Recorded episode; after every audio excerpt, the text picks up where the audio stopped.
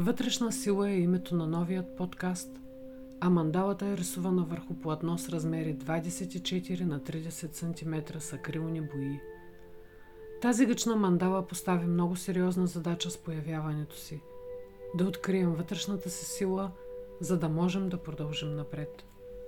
Понякога, когато сме заседнали в зоната на комфорт и не се развиваме по свое собствено желание, животът ни поднася изненада – под формата на ситуация, с която трябва да се справим.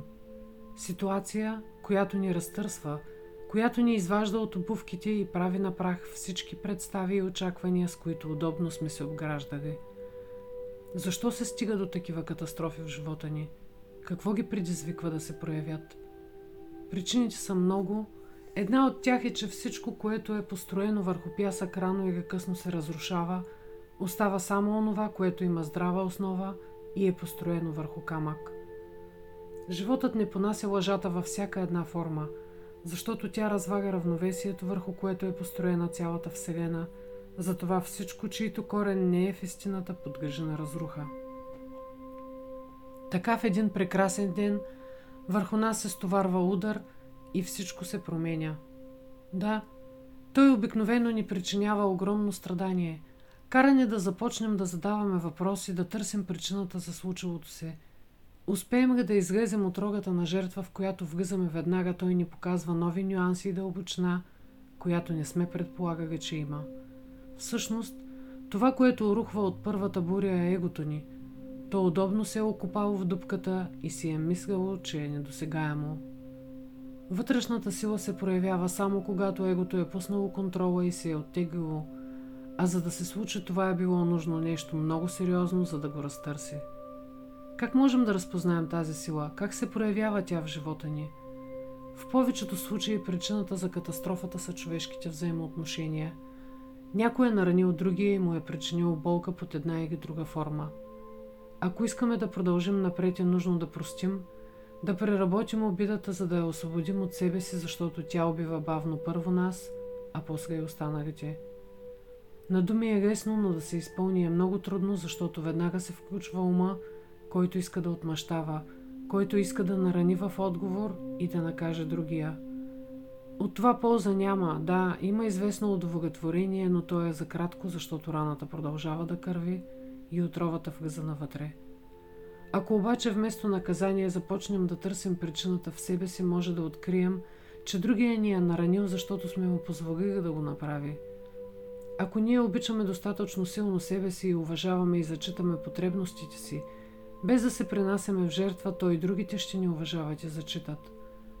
Ако можем да кажем не когато го чувстваме и не изпитваме вина за това, не се страхуваме, че другият може да се тръгне, да ни остави, да ни ни обича повече. Да, на дъното на всичко е този страх. Страха, че не сме достатъчно добри, че няма да ни харесат, че ще останем сами – страха от самотата.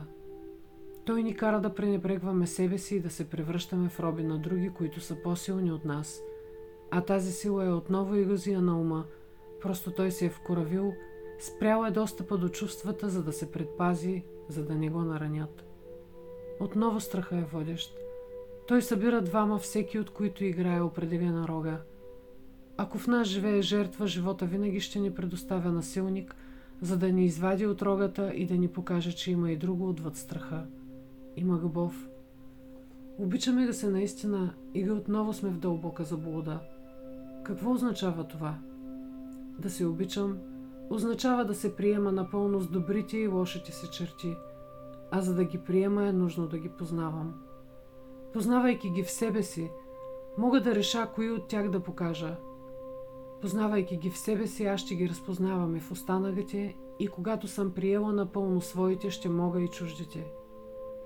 А що съм ги приела, ще спра да съдя и себе си и останалите.